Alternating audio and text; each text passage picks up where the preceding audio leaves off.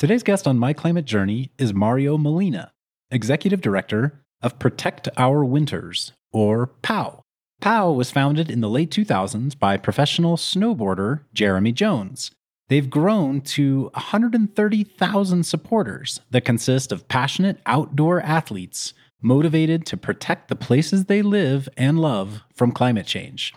POW's goal is to give a voice to the outdoor sports community and channel it into political will to help get energy transition and related climate change policies passed. Mario has been working in climate for many years. Prior to POW, he was the international director at the Climate Reality Project, which was created by former Vice President Al Gore. Before that, Mario led strategy and programs as deputy director at the Alliance for Climate Education. From my perspective, politics generally follows culture, not the other way around. Political movements grow from cultural movements. By harnessing people's love of outdoor recreation and helping those who identify as outdoor enthusiasts to share stories of how they directly observe the world changing around them, POW is helping to channel the cultural agenda around climate change. And by giving their supporters tangible things to do, policies for which to advocate, and candidates to support, they're seeking to influence actual outcomes that can make a difference. You'll want to listen to this one in entirety, as Mario has a bit of a surprising announcement at the end. But before we start, I'm Cody Sims. I'm Yin Lu. And I'm Jason Jacobs, and welcome to My Climate Journey. This show is a growing body of knowledge focused on climate change and potential solutions. In this podcast, we traverse disciplines, industries, and opinions to better understand and make sense of the formidable problem of climate change and all the ways people like you and I can help. Mario, welcome to the show. Cody, thank you so much for having me. Well, I think it's fun that we're both jumping on this podcast from up in the mountains in Colorado, different parts of the state, but I'm out visiting family right now and Colorado's home for you. So it's an apt place to have a conversation about protecting our winters. Particularly with the heat wave that we just experienced all the way across the country. As you said, we're up in the mountains. I'm at about 8,500 feet and very rarely do we usually break 80, 85 degrees during the summer. We hit 93 just the week before last for a couple of days in a row. So you're just above me. I'm at 7,800 feet right now. But we may have a lag in our internet connection as we talk as a result, but I'm sure we'll get through a good conversation. Why don't we start with just the really basic question of what is Protect Our Winters and how did it come about? Yeah, Protect Our Winters POW is we are the leading organization for the outdoor sports community. We bring together a community of elite athletes, creative business leaders to advocate for bipartisan climate policies at both the state and federal levels. Our ethos is really that of protecting the places and the experiences that we all enjoy and thrive on in the outdoors. And a lot of us depend on for our livelihoods in the outdoors from the worst impacts of climate change that are to come. It was started by Jeremy Jones, who's a pro mountain snowboarder in 2009 and for about a decade it hovered around four or five people. I came on board in 2017 shortly after the presidential election as the second executive director and since then we've grown to about 32 people and somewhere close to 180 alliance ambassadors which includes creatives it includes some of the world's top climbers skiers trail runners, mountain bikers, and in some of the world's leading brands in the outdoor industry, such as Burton and Patagonia, as well as ski resorts and ski holding companies. I saw, I think on your website, a fascinating line that said, while the fossil fuel lobby may outspend environmentalists 20 to 1 in Washington, D.C., sports crosses party lines. And it seems like a little bit of the ethos of POW is let's lean into the real world impacts that people are seeing and feeling in the things they're doing when they do what they love. Is that sort of the right way to think about it? Yeah. The shared idea six years ago when I joined POW that Jeremy and I both felt we were strongly aligned on was that while traditional environmental organizations start with climate, start with the environment, and then try and get people behind that cause, what POW had the unique opportunity to do was to start by connecting with people's passion for outdoor sports and open that and the aperture, open the aperture and the gate of entry, so to speak, to a conversation on climate. And it's the same approach that we take when we meet with lawmakers in DC or its state capitals. And that is, here let us share these amazing experiences. Let some of our athletes tell you about their experiences in the mountains and or training for the olympics. And and start with that. And then let's talk about what do we need to do in order to avoid the worst consequences of climate? Or what do we need to do to really deploy you know, clean energy at this scale that is necessary? And what are some of the stories you often hear these athletes talking about, citing, saying, I saw somewhere, I think it was in an interview you did, where you said that, hey, just in the last 40 years, the amount of April snowpack in Colorado has declined by 20 to 60%, according to the EPA. Presumably, that's an effect that people see firsthand with their eyes. I think that was one of the reasons Jeremy started POW in the first place was he was realizing some of the trails that he used to love to snowboard on were all of a sudden no longer available to him in the years where he had been training. What are some of these stories you hear and what has tended to really resonate with people? They range from higher avalanche danger in the Himalayas, weather windows not being as predictable for 8,000 meter peak ascents as they used to be, weirding of weather patterns such as the oscillation of the jet stream in May or June that's become far more pronounced, to people like Jessie Diggins or Gus Schumacher talking about the difficulty that they sometimes have finding training grounds in Utah or places where they would have normally have had very predictable snow for training. We did an episode a few months ago with Will Steger, who is a dog sled explorer in the poles and now similarly like runs a whole climate education program to help youth understand the impact of climate change. And he is able to show physical changes he's seen in the poles happening over the years to help people realize that. At what age are you seeing outdoor enthusiasts start to really lean in and care? It depends, but early teens, the younger people get, the earlier and younger that they're becoming aware about the issue. The next generation, regardless of whether they're conservative or liberal, this is top of mind for them. They know that this is happening. They see it happening. They've been educated far better than most of us were growing up.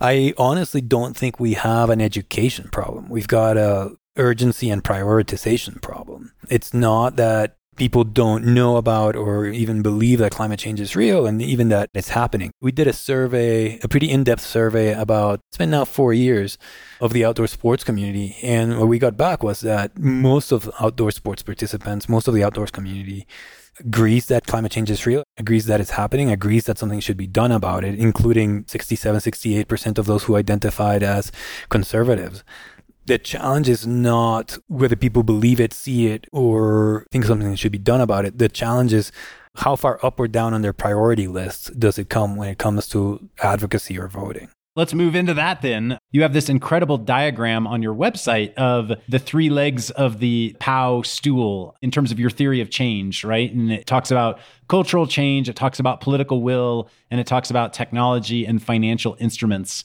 Can you just walk me through how you think about that and what areas you see Protect Our Winters playing in? And ultimately, how does the movement that you're building help ultimately drive change? Our theory of change is based basically on what we see as the landscape in transitioning to a clean energy future. So we have the technology and the financial instruments that are necessary to deploy large scale solutions rapidly. So it's not a matter of do we have the technology or does it cost too much? We have the technology.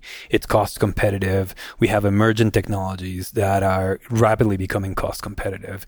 And by that, I mean, we have wind and solar outcompeting fossil fuels in most levelized markets in the US. We have battery storage quickly becoming more affordable and longer lasting, and that technology improving drastically. And then in the midterm and long term, I think we see a lot of promise with small nuclear reactor technology, a lot of the recycling of critical minerals transmission continues to be, I think, one of the biggest problems that we have. And even there, we know how to solve it. It's a matter of getting the political will to make it far more efficient. And that's the next area. So we know we have the finance, we know we have the capital flows, we know we have the technologies, we know we have the business models that work. But what we don't necessarily have is a political will. We have a slow moving process on this. We have some divisions over ideology, some divisions over market forces, some divisions over party lines and over priorities.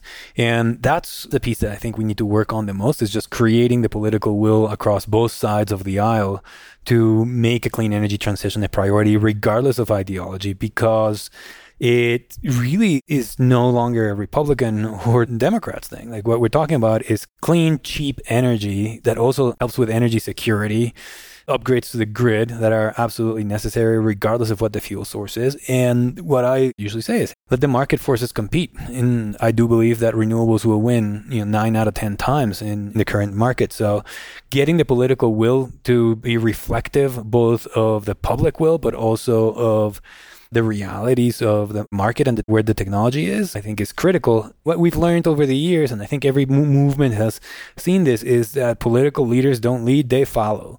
They respond to constituents. And that's the third leg of the stool. It's driving that cultural change in society and driving the cultural change, particularly with the constituencies that matter the most to make this a top priority because I don't think we're any longer fighting a battle on science of credibility. Yes, there's still the people, the extremes that will argue, oh, no, it's not happening or it's not human caused or it's not that serious.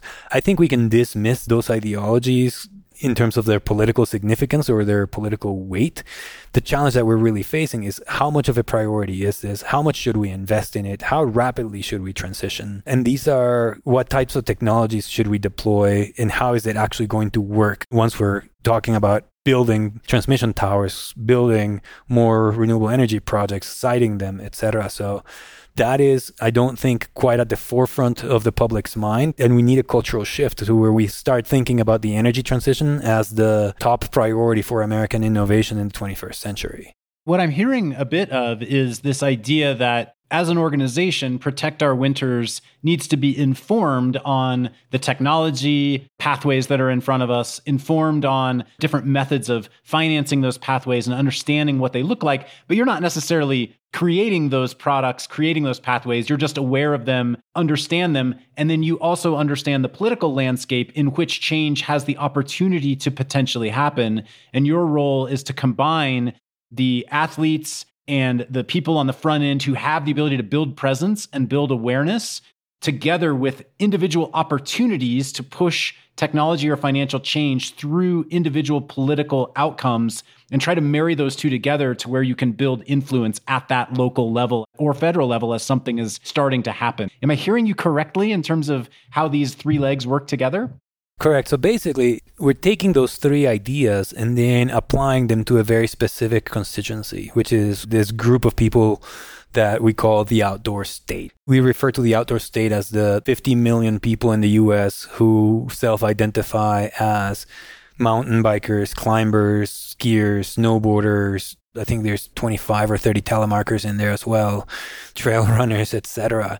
And saying, hey, if this group actually came together and made climate change a priority in both their voting record, in voting turnout, in civic engagement, all levels of government, local, state, and federal, we would be more powerful than any of the swing states, all of the swing states put together. And so our goal is to make that outdoor state the most influential constituency on the US and climate by providing A, the education, B, the resources, and C, the opportunities to leverage that power. And our athletes are at the very tip of that spear. The power that our athletes have to gain access, the credibility that our athletes have with their followers makes this a really unique group of people to represent the values of a community that appreciates the importance of transitioning to a clean energy economy. So, in practice, does that look like a snowboarder maybe mentioning something on Instagram or talking about the need for their followers to pay attention to something on TikTok or the like. Is that what the rubber meets the road ends up looking like for Protect Our Winters? And then you all step in as an organization and provide the framework for the broad mass of followers to be able to take action? Yeah, let me give you a few specific examples of what that looks like on the ground. So, For example, we had a group of our athletes and business leaders lobby in Washington, D.C. on behalf of the IRA and meet directly with their elected officials. And Jessie Diggins, who probably know, you know, U.S. Olympic medalist, was part of that group. And the access that she can gain because of who she is and her public persona is unparalleled to that of many people. And then our role is to provide them with the information and the training on how to deliver an advocacy message to those elected officials. That's one of the ways that it looks like we recently did that. We had a trip to Washington, D.C. just about a month ago advocating for new transmission legislation. And it wasn't the organization advocating for it, it was our athletes and business leaders whom we had been training for weeks ahead of this trip Another example is Mikaela Shiffrin speaking at the Economist Sustainability Week, also a couple of months ago. I worked with her very closely to talk about the importance of prioritizing systemic policy changes over individual behavior change. And so when the economist interviewed her and was asking a lot about, oh, what should people do or like what can skiers do, she very eloquently spoke to the importance of elected officials, of policy, of implementation of Inflation Reduction Act components, etc. So it's providing them with the information and the training to speak to these issues in a very sophisticated way that is unexpected from their background that they're coming from. Or it may look like Graham Zimmerman, who is a world-renowned alpinist and Piolet d'Or recipient, showing up at a local public utility commission hearing supporting a wind energy project in a county. So doing the grassroots work to bring the outdoor state's voice to those permitting hearings. Hey everyone, I'm Yin, a partner at MCJ Collective, here to take a quick minute to tell you about our MCJ membership community, which was born out of a collective thirst for peer to peer learning and doing that goes beyond just listening to the podcast. We started in 2019 and have grown to thousands of members globally. Each week, we're inspired by people who join with different backgrounds and points of view. What we all share is a deep curiosity to learn and a bias to action around ways to accelerate solutions to climate change. Some awesome initiatives have come out of the community.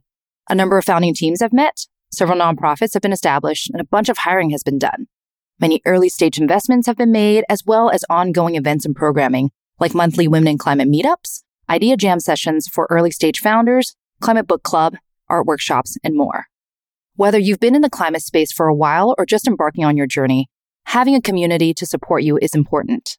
If you want to learn more, head over to mcjcollective.com and click on the members tab at the top. Thanks and enjoy the rest of the show. How do you go about figuring out which projects Protect Our Winters wants to get behind? I assume you listen to the voices of both your broad community as well as some of your athlete members, as well as come up with projects that you yourselves are excited to support from an organizational perspective. What does that project prioritization process look like for you in terms of where to lean in with your own political will? That's a great question. For us, we have a set of guiding principles upon which we try to make most of our decisions, particularly regarding prioritizing the work that we do. And one of those is where can we add value? The other is where are we not replicating what other organizations are doing that they do well?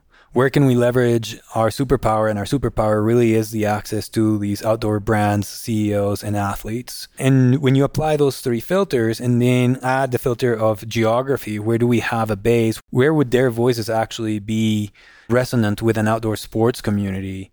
And then you look for projects, you would be surprised at how quickly you filtered out a lot of possibilities. And you end up looking at a handful of projects across mostly western states, the western US. So our priority states are Utah, Colorado, Montana, Nevada, and Arizona. And most of our work is happening in Montana, Colorado, and some in Nevada. You add the geographic filter to it, and we end up being pretty laser focused on where can we add value and where should we be doing that work. I noticed two Colorados, both sitting in Colorado, two Colorado specific projects on your website that it sounds like either our most recent projects or current ones. one about supporting the Thompson Divide and helping to ensure Western Colorado's lands receive federal protection, and one around supporting Colorado Senate Bill 200, which were around giving regulatory teeth to Governor Polis's roadmap to basically create regulations for air quality control. And some of that even looked like almost an emissions tax. Can you share a little bit about those as potential examples of how you've garnered local support around quite local issues, leveraging this broad outdoor state? Yeah, those are good examples. The Thompson Divide was part of the CORE Act, which sought to protect close to 400,000 acres of wilderness in Colorado that had both historical significance, but also making sure to protect it from potential methane exploitation. And so there we worked very much with the grassroots communities and partners to try and pressure Congress to pass this legislation to protect it. Was a couple of years effort and finally it passed and earlier this year. And that is an example of where we worked with Josh Jesperson, who is one of our athletes, former Navy SEAL, outstanding and very accomplished snowboarder. He's the first person to splitboard all of Colorado's 14ers and has a deep, deep passion for that area. So we worked with him as a spokesperson, both in front of Congress, in front of the media to advocate for the preservation of the divide. The SB 200, we worked with a lot of our local brand partners, outdoor industry brand partners here in Colorado, and a lot of our local athletes like Matt Segal, who is a North Face professional climber, and Clare Gallagher, who's a professional runner for Patagonia and several others to testify in front of the PUC and to testify in front of the Colorado legislation in favor of giving some regulatory teeth to the map that, that Governor Polis had, had laid out.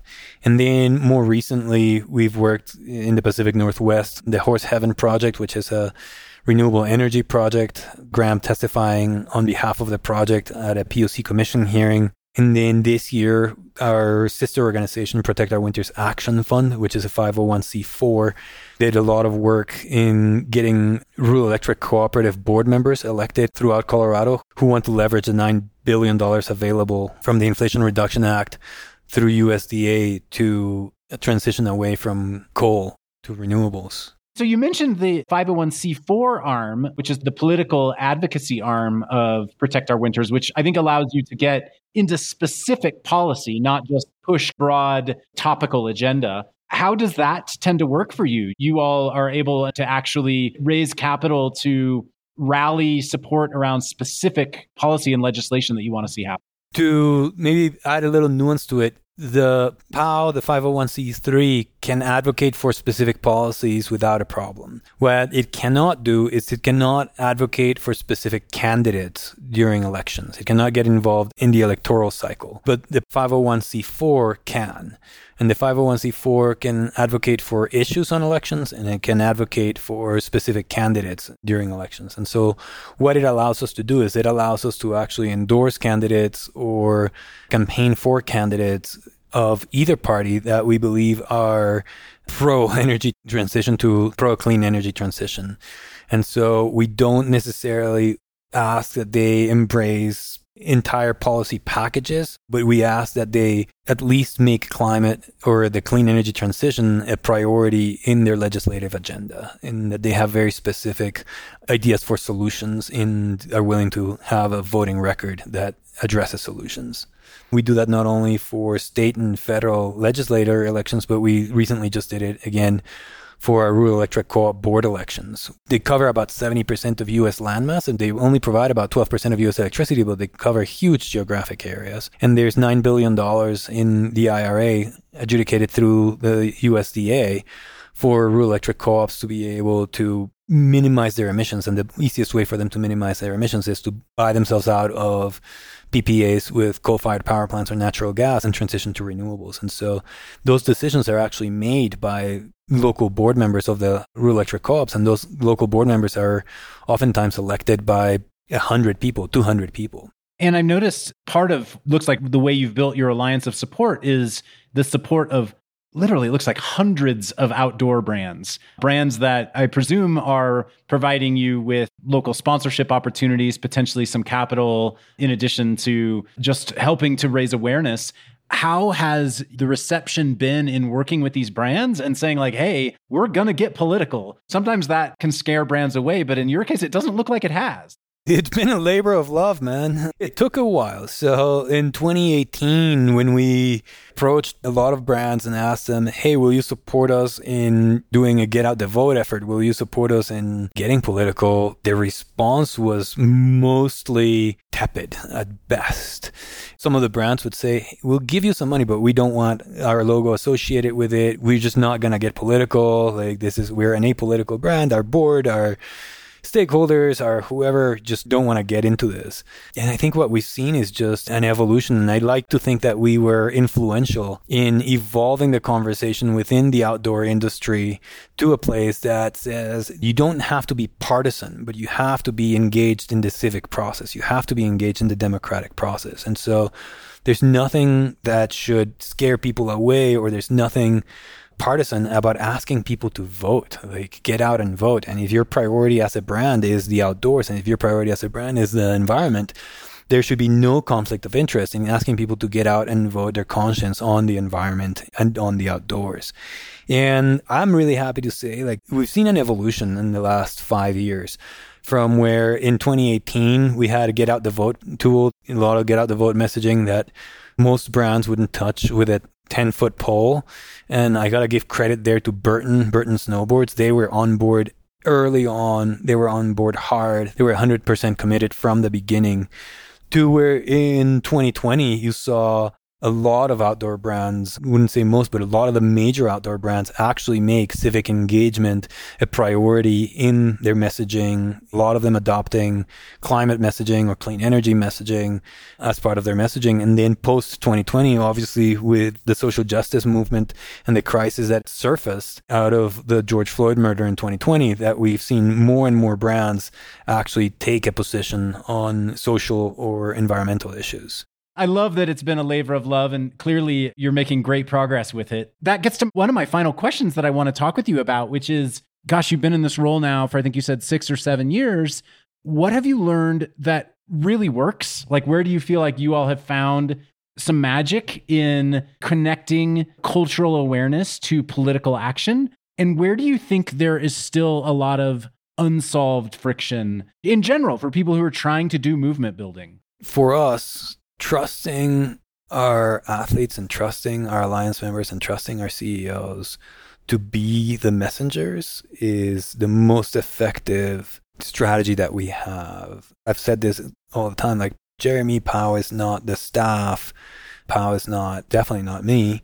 POW is the network of people that identify with the brand. And at the tip of the spear of that network, the representatives are the alliance members. And so empowering trusted messengers with the resources, the opportunities, and the tools and the knowledge to go and speak their values has been incredibly effective. I think where the friction still lies, it's movement building in general, not just for POW it's that we have this idea, we have this vision, we have this goal of making the clean energy transition a non-partisan or a bipartisan or a cross-partisan issue.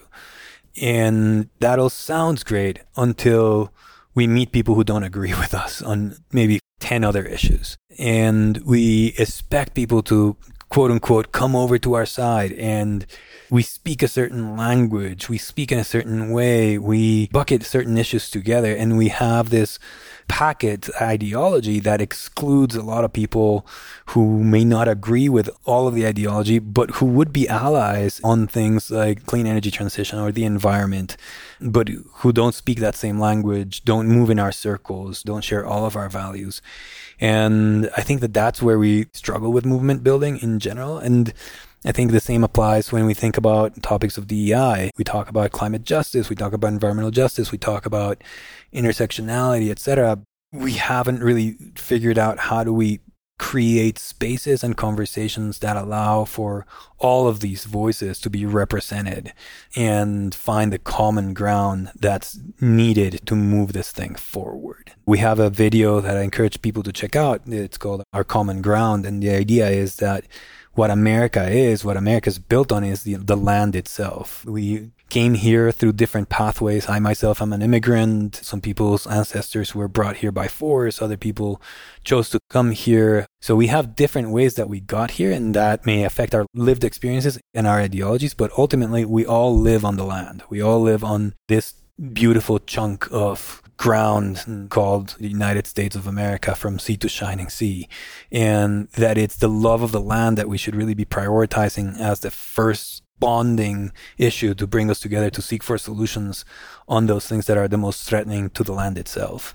What a great answer. And a good reminder to all of us to try to avoid speaking in code, avoid using coded language and language that may help people identify with me because I say the same words that they want me to say. But in reality, it doesn't necessarily help build bridges. And I think it's a good reminder for all of us who care about climate change to really focus on the specific challenges at hand around how the world around us is physically changing. The last thing I want to make sure we do is to talk a little bit about your background clearly now in however long we've been talking you have incredible command of these issues. This is a space you've personally been working in for the bulk of your career. Maybe share a little bit about what you were doing before protect our winters and then i think you also have maybe a little bit to share about what may be coming next for you as well.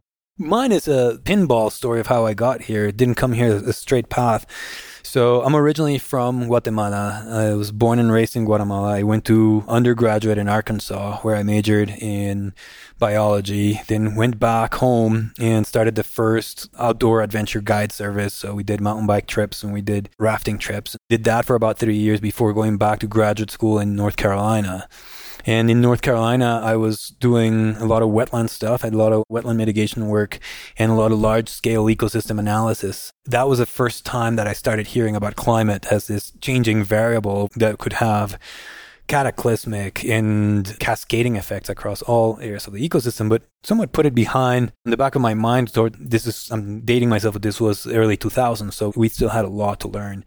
And then for the next eight years, I did a lot of international work. So I lived in the Dominican Republic, Australia, Ecuador, and Peru. And my role was really to set up these conservation and environmental sustainability programs and combine them with adventure travel for volunteers. And so it was a fantastic gig. But I started noticing that regardless of whether it was coral bleaching in the Great Barrier Reef or coastal erosion in the Dominican Republic or glacial recession on Cotopaxi in the Andes, the common denominator for the greatest threat that all of these landscapes were facing was climate. And so I made a conscious decision to make a bit of a career shift and work on climate directly. My first climate gig, so to speak, was at the Alliance for Climate Education, which at the time was a relatively small organization seeking to educate high school students and incorporate climate change into high school curriculum. So we did a lot of direct work with high schools, but we also managed to get climate change incorporated into the national curriculum so it was a part of the national science curriculum.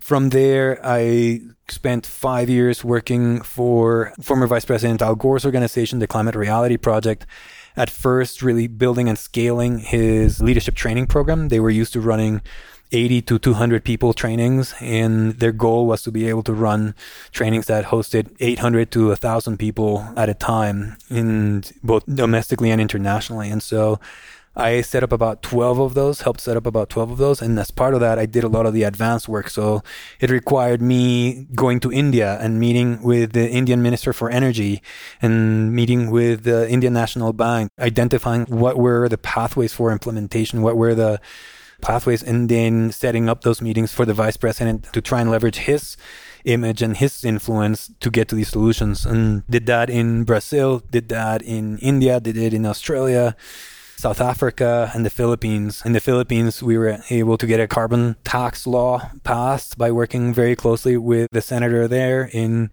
Brazil, we worked very closely with the Brazilian committee developing their NDC as well as in Mexico, their nationally determined contribution. That's what went into Paris. And then post Paris, my role there was for a couple of years to work with our different affiliate offices to see what's the role that civil society can play in advocating for implementation of the Paris Agreement. I was doing that when 2016 came around, and I really felt like it was time to dedicate myself more to domestic work. I had also done a couple of projects with Protect Our Winters early in its infancy and realized that there was a lot of unrealized potential in the organization. The idea was fantastic. The people involved were, were really great and it was doing a lot of opportunistic work, but I didn't really see from the outside, at least I didn't really see that it had like a holistic multi-year strategy or a theory of change. So when the opportunity came to join and take the reins as the executive director, I kind of jumped at it and it was a very good fit between my personal background. I'm an avid mountain biker and splitboarder, snowboarder, you know, climber. And so a lot of those personal passions and in my professional background and understanding I had I've also always, in my career previous, I'd always also developed close personal relationships with a lot of developers or people in the development space. So I understood what some of the practical challenges were to for developers. I think a lot of times nonprofits go off on their think tank ways and don't really connect with the people that are doing the work and what they think the priority is may not actually be the immediate priority for developers. So I've always tried to keep that in mind in my work. Like what are the immediate obstacles that need to be removed in order to speed up the transition? And that informed a lot of my strategy work at POW. And so we focused on get out the vote, civic engagement, and then implementation. That's been the journey. And when I started at POW, we were five people. We're now 34. The other piece was I felt strongly that there were a lot of people who were not one show ponies in terms of they didn't only snowboard or ski. So POW has its genesis and had its roots in snow sports, but I really saw an opportunity to expand into adventure sports. Everybody that skis probably mountain bikes or climbs. There's a lot of trail runners out there who enjoy the mountains. So I really wanted to see POW reach a much broader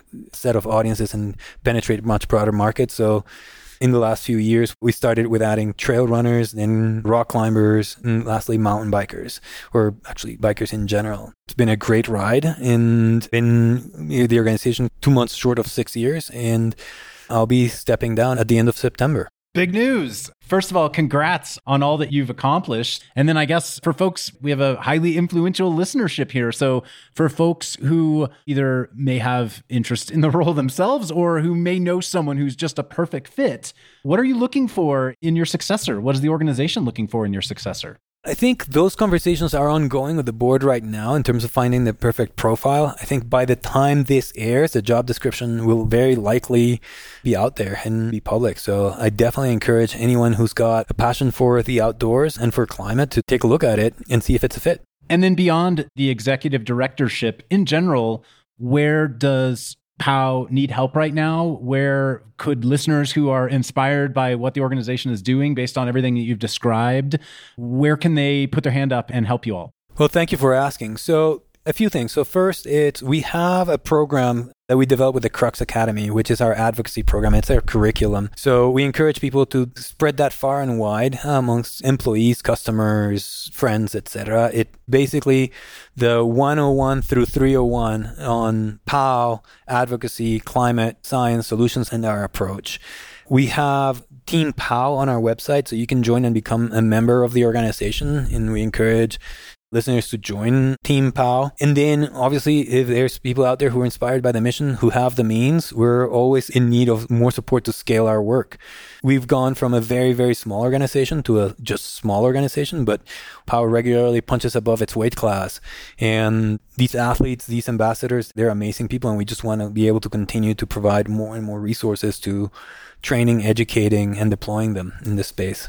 Well, Mario, I'm really grateful for you for joining us today. I'm grateful for you for putting up with my terrible mountain internet connection as we've been trying to record. Those of you who are listening, hopefully this is stitched together seamlessly, but my internet has dropped out three times in the middle of the interview. And most of all, I'm really grateful for all the work that you've done, all that you and POW are doing to drive awareness. And I can't wait to hear what's next for you personally and for what's next with Protect Our Winters. Well, thanks so much, Cody. This has been great. I really, really appreciate the interest. I really appreciate you getting us in front of your audience, who is, I think, a great audience to learn a little bit more about POW and what we do. And certainly hope that we cross paths again in whatever uh, capacity that is. Thanks again for joining us on the My Climate Journey podcast. At MCJ Collective, we're all about powering collective innovation for climate solutions by breaking down silos and unleashing problem solving capacity. If you'd like to learn more about MCJ Collective, visit us at mcjcollective.com. And if you have a guest suggestion, let us know that via Twitter at MCJPod. For weekly climate op eds, jobs, community events, and investment announcements from our MCJ venture funds, be sure to subscribe to our newsletter on our website. Thanks, and see you next episode.